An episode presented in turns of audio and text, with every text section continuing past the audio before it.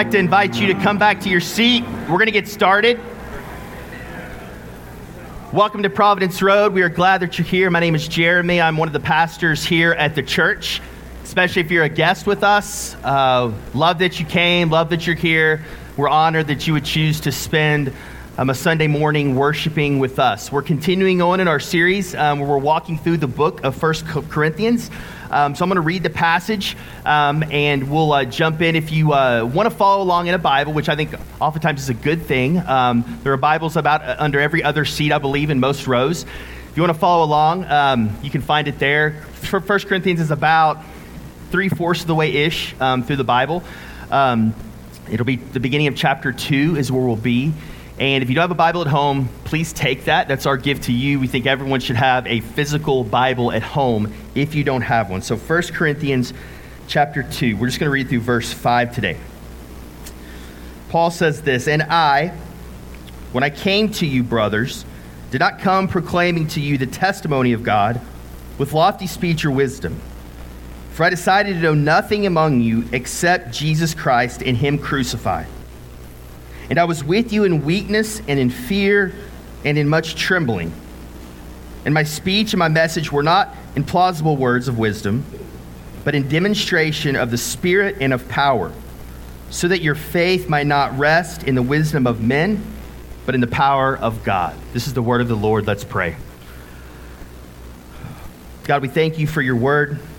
Once again, we, we thank you that as Paul is going to tell us today, that the power and the might is not found in the teacher or the preacher or um, human wisdom. That the power is found in the gospel, in your word, as the Spirit works through those things.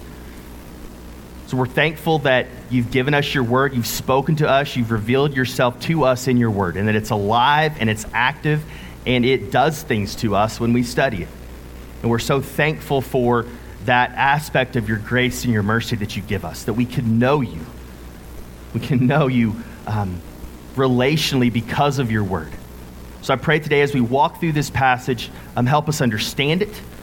Pray that it would change our minds, would change our hearts, and would change the way we live when we leave this place.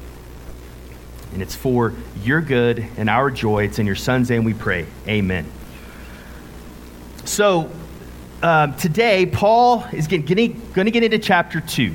Chapter 1, if you remember, just to set this up, um, he began really in, in ver- about verse 10 in chapter 1. He talks about this idea of unity, right?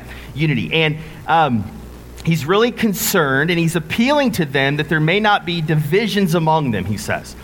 I, I, don't, I don't want you, I want you to be unified. I don't want there to be factions. I don't want you to be split on things. And in that particular chapter, ver, uh, chapter one, we saw that they were split primarily in following different leaders in the church. In that day and age in Corinth, that we've talked about, that the wisdom and how humans kind of displayed that wisdom and spoke about that wisdom was a big deal.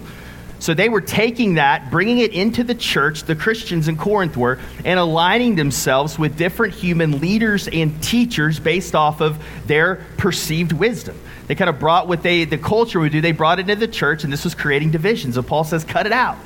Stop. And last week, we, he, Paul showed us that uh, it was the, the gospel is, is the key to everything, and the cross of Christ. And the, the cross of Christ is, um, is foolishness to the Greeks. And it's a stumbling block to the Jews, Paul said last week.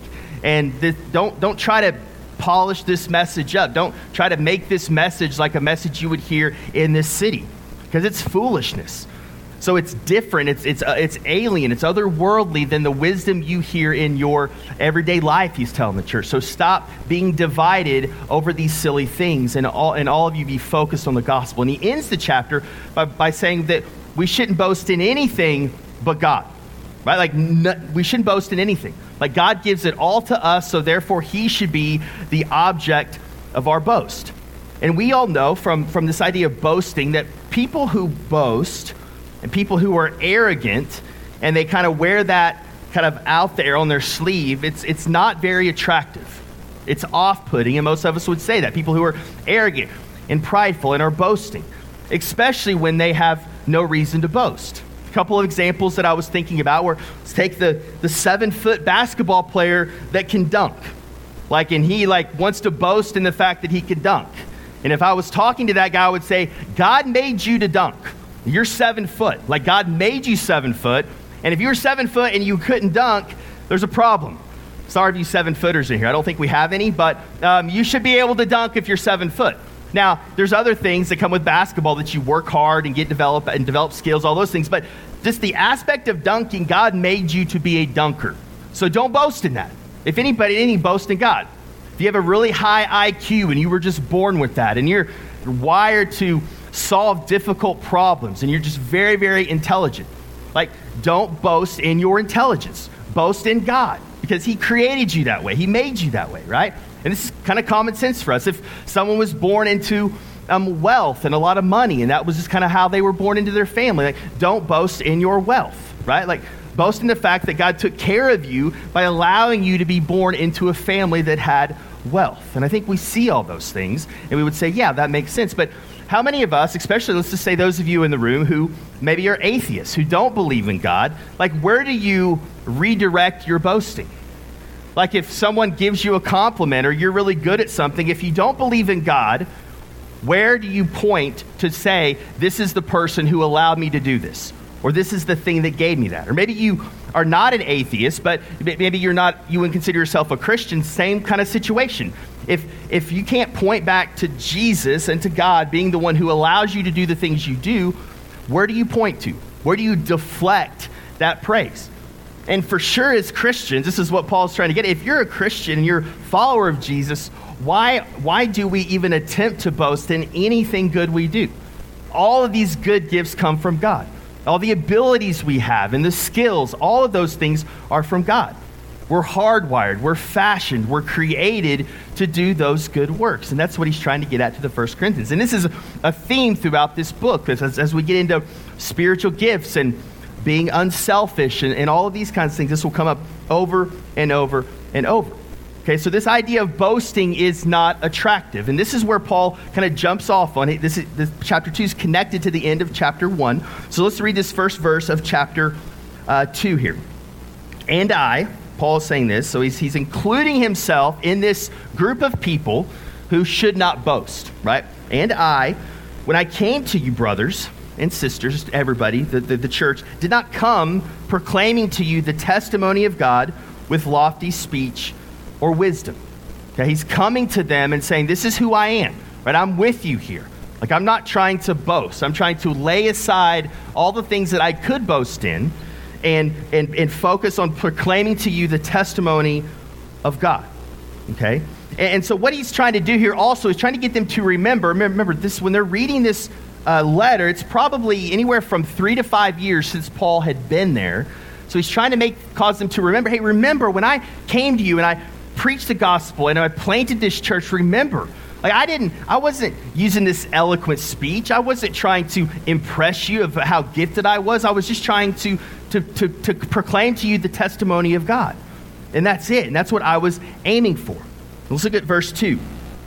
4. So he's saying, um, I didn't do that, but what I did was I decided to know nothing among you except Jesus Christ and Him crucified. Now, did Paul know other things besides Jesus Christ? Absolutely. This is hyperbole. Paul is just trying to go in comparison to Jesus, in comparison to the gospel and to the cross and to the resurrection. It was like I didn't care about anything else. I tried not to know anything else. I tried to not build my ministry and my speaking on anything else but the cross.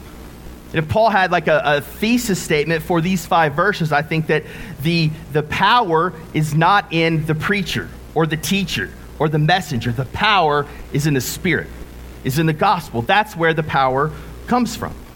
God's power is at work in our weakness. And this is what Paul's main point of this passage is. And so again, he's not, he's not trying to say he's, he's, he's against philosophy or he's against wisdom, but what he is trying to do, if we remember the context, it was popular in that day and age. These, these sophists and philosophers and orators would come, they would speak, and um, they, would, they would use flowery language, and they were wanting people to kind of focus on them more than their message. Their message was really empty. There was no content to what they were saying. It was almost like a sport of trying to be the best in rhetoric or being an orator. And so the content was just weak and it was nothing. And so what Paul's saying, he's not saying I'm against rhetoric or I'm against persuasion. He was about those things if you read his sermons. What he's saying is he's trying to persuade about the gospel. He's trying to use rhetoric to get you to believe in the message, not trying to lift up his ability to use um, this really fancy um, speech. His singular focus is on the cross and on the gospel. That was his primary focus. And how much of this applies to us? in our ministry. This isn't just a, a preacher teacher thing. That's who Paul is. So that's the example he's given. But um, as you go out and you're living your, your life, um, how often do you think about that it's the, the, the Spirit working in you? It's not dependent upon your intellect or how smart you are or how well put or how, how, um, how, how, well put you, you make theological statements. Um, often, when we're out doing ministry, we can get uh, uh, fearful and afraid, and we lack confidence when we're um, trying to counsel or serve, or especially when we're doing trying to do evangelism and talk to somebody about Jesus. So often, we just kind of assume we, we would say this, yes, I agree with you, Paul, here, but then we go out and all the pressure's on us we put so much weight upon us. I have to have the right answers. Or what if they say this? Or what if they think this about me? Or what if I'm not clear enough when I'm explaining and talking about Jesus? And what Paul would tell us is like, don't worry about it. Right? The power is in the Spirit, the power is in the gospel, the power is in the message. So just preach the gospel and trust and have confidence and boldness when we go out and do ministry, as all of us as followers of Jesus are called to do. It's kind of a question that we could ask as it relates to this, and I think Paul would ask this of us. He would say, probably, if pe- the people that were around you, those of us who are followers of Jesus, around you consistently, would they say about you, yeah, he or she knows nothing but Jesus? Like, he, they, like that's all they talk about. And that, that their life is consumed by Jesus, the cross, and the resurrection. And if they were to spend any length of time with you, they could easily see their life is governed by the gospel. Governed by Jesus, governed by the word. And the power of the Spirit is at display in your life. Is that something people that know you well would say? And the same question would be asked for us as a church, right? Like Providence Road. If people were to spend any length of time in the church, would they say, above and beyond everything else, that church strives to make Jesus great, his name famous? They want to bank everything on the gospel in the name of Jesus and the good news of Jesus. And that's what we try to do. We try to make things all come back to that because I think that's what Paul is saying here. And he would ask us that. Are you making Jesus the main thing? Are you making the gospel the main thing? Because that's what the Spirit works through. Okay, let's look at verse 3. It says, And I was with you in weakness and in fear and in much trembling. Okay, and he moves now to his kind of physical appearance. Okay, and this is Paul being vulnerable here. Paul's a he's a tough dude, right? Like he he's been in prison, he's faced persecution, he's been shipwrecked. Like this guy has taken a toll for the gospel, yet he says, I was with you, I was weak when I was among you, and I was fearful, I was afraid, and I was trembling. Now, what was he what was his source of fear? Why was he trembling? Probably because of the task. Like he he he knew the weight of his calling to preach the gospel where the gospel had never been preached before. And that, that was it was, that was hard for him to think about. That was a heavy weight for him to carry. It was probably involved a little bit as he thinks of God. There's probably a little healthy fear um, of, of God from Paul because he, Paul he'd given Paul a message. He was God's ambassador. He was God's messenger that was he was proclaiming the gospel through him. But it also doesn't talk about it here. But Paul um, wasn't um, uh, the most attractive guy. Look at 2 Corinthians 10:10. 10. This is another letter after 1 Corinthians that would be written to the Corinthians. This is Paul talking about what people say about him. For they say, his letters are weighty and strong. That's a smart dude, right? They say I'm smart. They say I can write pretty well. I know my theology. Um, but his bodily presence is weak and his speech of no account. So he's not very pleasant to look at, and I'm not really impressed by his language. Like, I'm not really captivated, I'm not entertained um, by just the way he speaks. And Paul would say, obviously, like, I, I really don't care, right? Like, that's his whole point. Like, I don't care because that stuff can get in the way of my primary message. But the fact that Paul addresses it to the Corinthian church in the second letter, must have been a big deal, right? People must have been talking about how unattractive he was, or he, maybe he was hard to look at, or he just wasn't very impressive compared to all the other speakers and orators in that day and age, especially in a city like Corinth. Um, a lot, uh, sometimes um, some extra biblical writers, historians during um, the, the, the end of the first century and the beginning of the second century, actually guys that have written that actually called him ugly. They said that Paul was an ugly guy. They would basically say that. Some historians did. Um, so Paul knew very well his appearance, right? Wasn't ashamed of it. But there was also some vulnerability. There's some, there's some fear there based off on the task. I don't think he really cared what people thought about him. I don't think that's what he was scared about. Um, but this task was, was heavy for him. Two examples from church history on this. Um, there's a guy by the name of Jonathan Edwards um, who lived in the 17th or the 1700s, and he was a major part of the, the First Great Awakening. And um, Jonathan Edwards, he was known really for um, his theology, his writing. Wrote a bunch of books, brilliant guy. Most people, not just church people, but even uh, people, just uh, historians, think that he may have been one of the smartest guys to ever live in the United States. He was that brilliant. But when he would preach, he would literally read his manuscript. He would set up a podium or whatever they were using, and he would just literally read word by word for hours, and people would just get saved just all over the place, people would get saved. God used him to start that, the, the first great awakening, right? And so even Jonathan Edwards, like, just read and didn't really care about speaking. Another guy, um, D.L. Moody, who was a, a, guy that lived in the 1800s, evangelist, led, led hundreds and thousands of people to Jesus. When you read about him, they would say this guy spoke like he was very uneducated, very kind of backwoods country, like you could barely understand him. There were even people like when he started setting up his preaching tour, they didn't want him to go to the city centers like Chicago and New York and the East Coast and the Ivy League schools because they were afraid that he was going to get mocked so bad and they were going to run him off the stage because he just he wasn't a good speaker at all. Had horrible grammar, horrible grammar. And yet, he would go into these places and he didn't care. He would preach the gospel, and again, thousands of people came to know Jesus from his ministry. These are two of the giants of the evangelism and leading people to Jesus, and they were both um, not really worried about what people thought of them in the way they spoke. They were concerned with the message more than anything. Let's look at verse 4.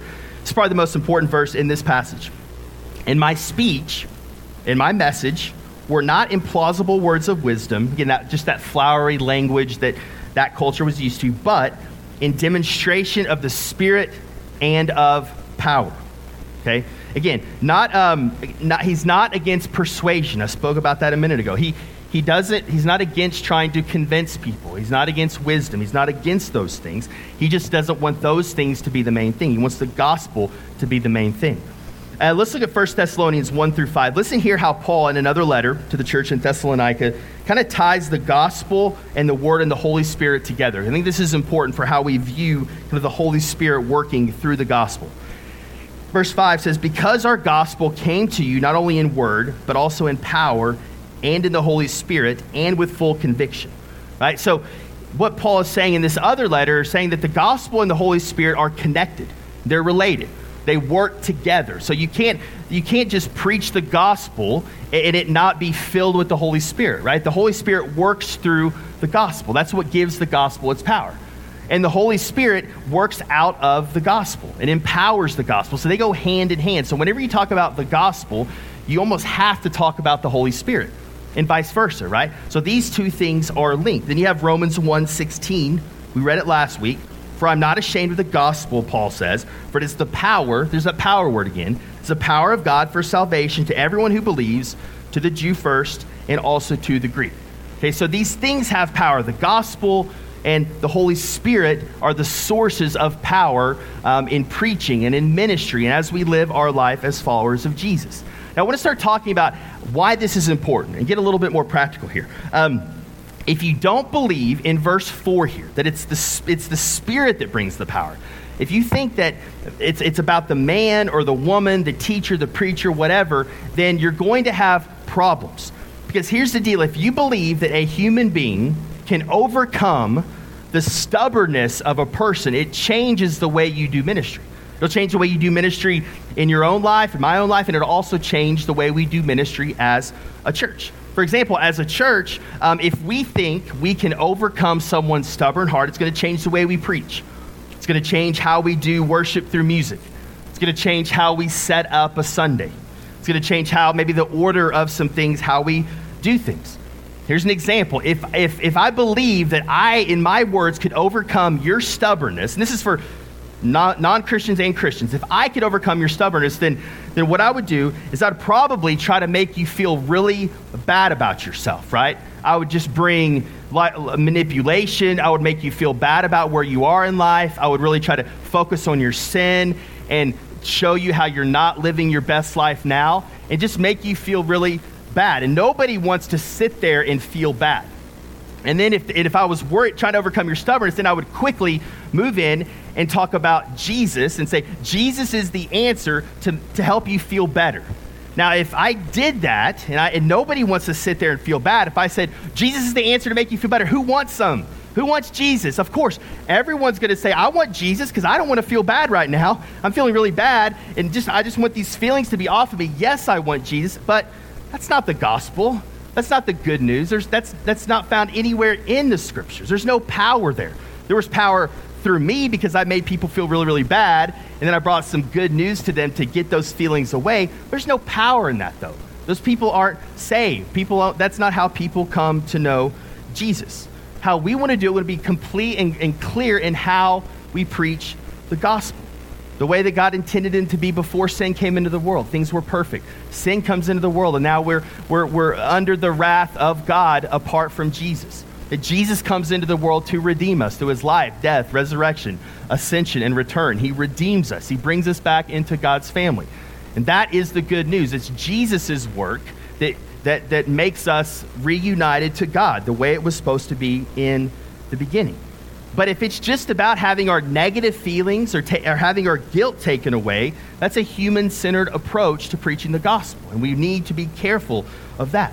Because becoming a Christian is primarily being united to Jesus and being brought back into a relationship in God uh, rather than having negative feelings be removed or having something in my life get better because of Jesus. Now, will that happen? Hopefully, but that's not the reason why we become Christians, to help our lives get better. We become Christians because we, we love a person. We believe in a person. We believe we needed this person, Jesus, to die for us and to rise again and to save us. That's why we become followers of Jesus. And that's the gospel. We get Jesus, not just positive feelings. We get Jesus.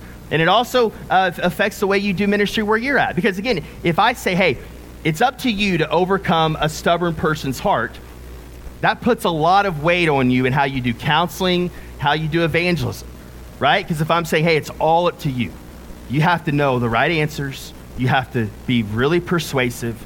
You have to maybe even use some manipulation to counsel someone or to share the gospel with someone. No, that sounds awful. That sound that would be that's all the weight on us as humans, and I I know I can't handle that weight. I'm guessing you can't handle that weight either.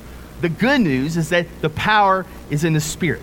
Our role is to preach the gospel. And this simplifies everything for us, right? Should simplify this for your own life and us as a church. Because here it is it's love people really, really well, preach the whole gospel and make it really, really complete, and then pray like crazy and trust that God is going to move in people's hearts.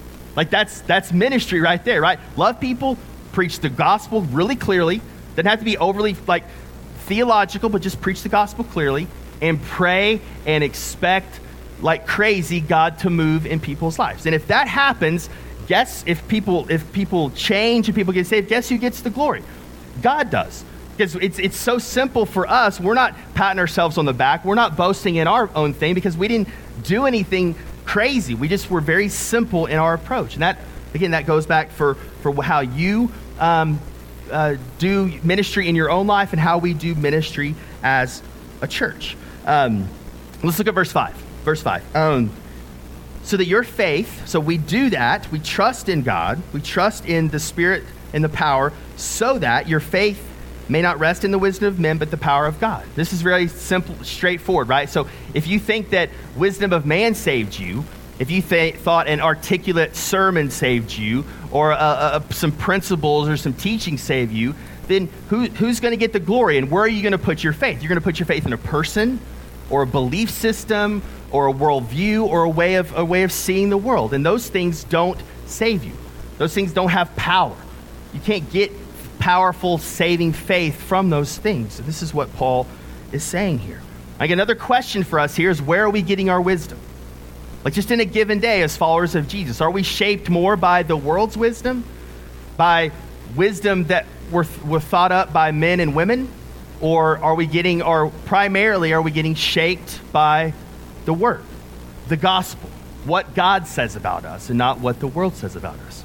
A good thing to think about. Um, another way to say this, and this is from the message. Again, the message isn't a translation. I think it's more of a, of a commentary, but I really like how it explains this verse. Listen to this God's Spirit and God's power did it which made it clear that your life of faith is a response to God's power, not some fancy mental or emotional footwork by me or anyone else.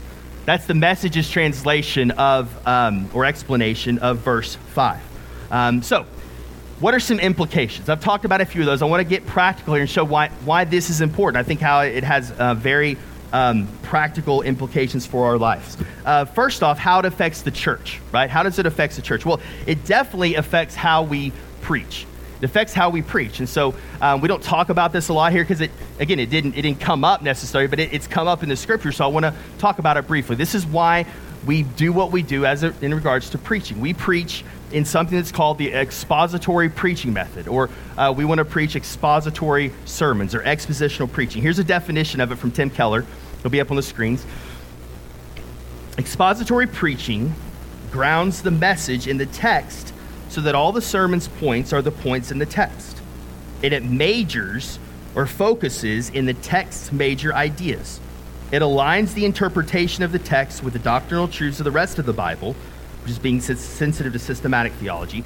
Um, and it always situates the passage within the Bible's narrative or story, showing how Christ is the final fulfillment of the text's theme, which is being sensitive to um, biblical theology. Okay, so this is Tim Keller's, and really what that's saying is, is when we sit down, and hopefully this is with any teaching, but for sure with preaching, you're sitting down and you're starting with God's word. You immediately say, what does God's word say? What, is, what does God want to share with us today? What, what, did, what was the author's original intent? What was the context? All of those questions um, kind of come out of, of having this philosophy of expository preaching. Now, one way of doing this is going verse by verse, passage by passage. And as a church, we try to do this, I would say, two thirds to 75% of the time. We try to preach verse by verse or passage by passage through books of the Bible. Okay? Again, this is, this is how the Bible was given to us, right? In books. The Bible, 66 books, they were given to us in books. We know books are meant to be read cover to cover. I mean, most books are. And so like that's how we feel like should be most of the preaching should be should be going through books of the bible verse by verse passage by passage not kind of skipping around and jumping but trying to go in order through the books now another way to do this is doing it topically okay topically now topically isn't um, it's not a bad way to do it, but what is in danger of topical is that it really starts with the person, right? We're going to say, what topic do I want to talk about? And then we go to the text to say, what does the Bible say about this topic? And sometimes that's appropriate, right? And we do that probably a quarter of the time, a third of the time, because we feel like some stuff like finances or marriage or whatever else we feel like, or, or the vision of the church. We feel like, hey, these are things that we need to stop and talk about, and that's fine. But it's a little bit dangerous because, again, I can quickly say, well, what do I want the church to hear? What do I want the church to say about finances? What do I want to say about marriage? And so it's kind of like starting off on the wrong foot. I think it can be done, but it's a little bit trickier to do expository preaching through uh, going topical. Now, some people I think aren't really c- concerned about expository preaching, and it gets into a problem because someone just says, Oh, I, I, think the church wants to hear this, or I just got a really cool idea, or I was reading a book and I think the church needs to hear about this book. And then you just kind of start in and you say, Oh, yeah, I need to find some Bible to like support or to throw in there because this is a sermon and that's what sermons have. That's where it gets into problems. And we see in verse 4 that there, there may not be power there, right? Because it sounds like the source of the wisdom is coming from the preacher or the teacher in those moments, right? So, again, we want to say if, if the power truly is in the word, the gospel, through the Spirit, then that means we need to stick as close as we can to the word as, as much as we can. And so that's what we try to do as a church. Now, what is the tension here is, is I want to be a better preacher, and everyone up here, hopefully, that preaches wants to be a better preacher. So we want to work harder and improve our craft. But it's how are we explaining the gospel? How are we teaching the word?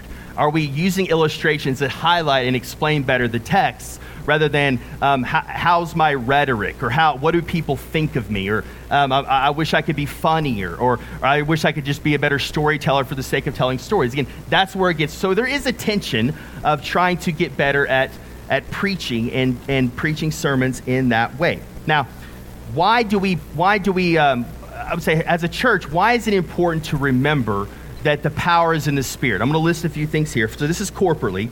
Um, if the power is in the word, um, then if, if, you, if you get away from the word, even as a, a, a preacher, um, if you get away from the word, then your words are no different than Oprah or Dr. Phil or maybe a, a, show on Netflix or a documentary on Netflix that has a message that it's trying to preach, right? Because again, if the power is in the spirit, once you get away from the word and the gospel, then you've kind of moved into a place. Again, some of those things aren't bad, but they're supportive to what the Bible teaches.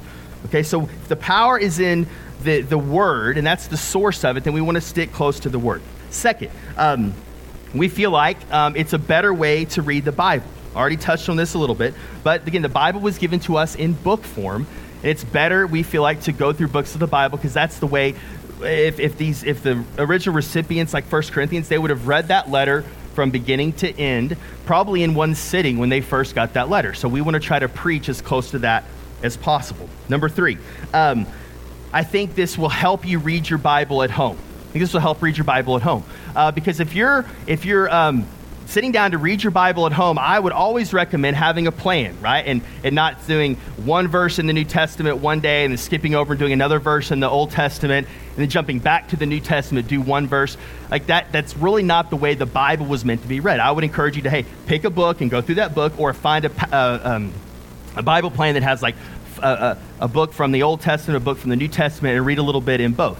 But have a plan for going through books of the Bible. So if that's the way we think that you should read the Bible, then it makes sense that we would preach in that way. And the last one, kind of corporately, um, I think it keeps you dependent.